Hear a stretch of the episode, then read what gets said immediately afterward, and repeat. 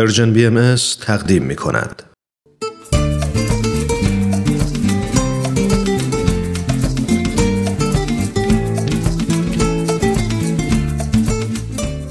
کاوشی در تعصب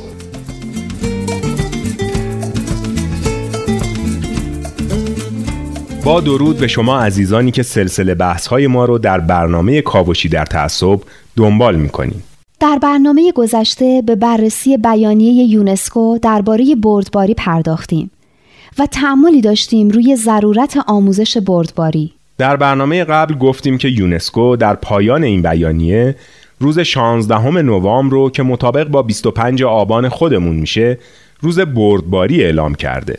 بحث این بود که این روز رو غنیمت بشماریم و برای مبارزه با تعصباتی که نسبت به اقلیت‌های مختلف وجود داره و برای ترویج بردباری در کشورمون کاری بکنیم.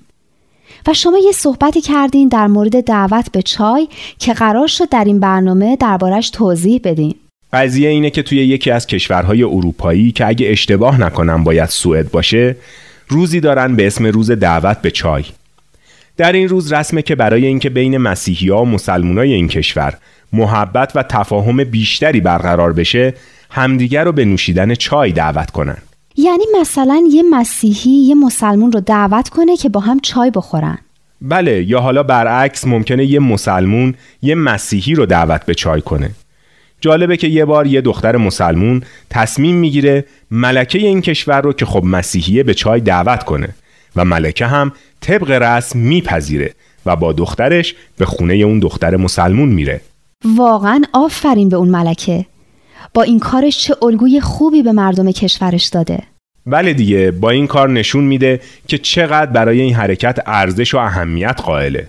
به نظرم این ملکه اگر هیچ کار دیگه هم برای ملتش نکرده بود همین یک کار کافی بود که دینش رو به ملتش ادا کنه.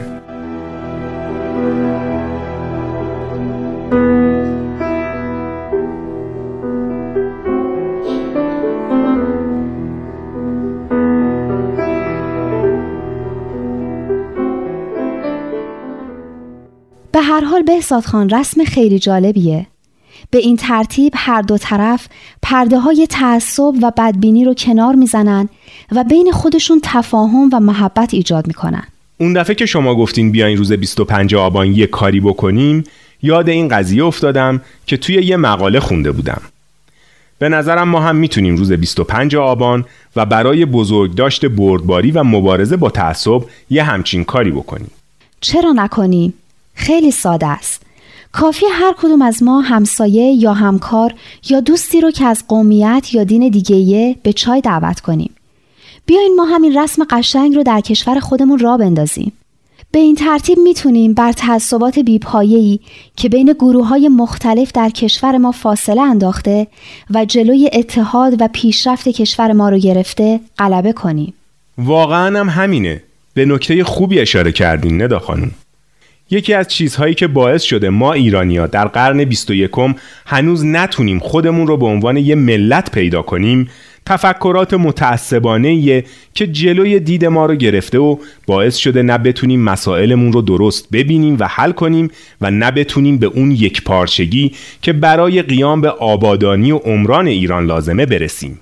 من که از همین الان این روز رو در تقویمم علامت می‌زنم که این دعوت به چای یادم بمونه. امیدوارم شنونده های ما هم این روز رو به خاطر بسپارن. البته مسلما میشه کارهای دیگه هم کرد. اگه فکر کنیم مطمئنا می‌تونیم ابتکارات دیگه هم به دعوت به چای اضافه کنیم.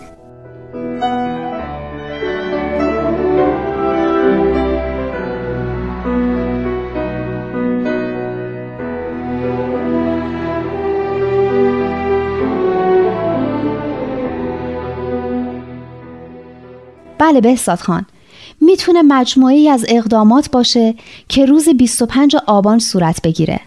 همش هم در جهت ترویج بردباری و تفاهم بین گروه های قومی و مذهبی مختلف باشه. به عنوان نمونه چند وقته که روشنفکرای ایرانی برای مبارزه با تعصبات و تبعیضات ناعادلانه ای که در مورد اقلیت دینی باهایی در ایران اعمال میشه شروع به فعالیت کردند. بله حتی چهره های مثل آقای محمد نوریزاد، آیت الله عبدالحمید تهرانی و آقای ملکی شروع به دلجویی از بهایانی که مورد ظلم و تبعیض قرار گرفتن پرداختند تا نشون بدن با تعصبات و تبعیضاتی که بر علیه اونا اعمال میشه موافق نیستن.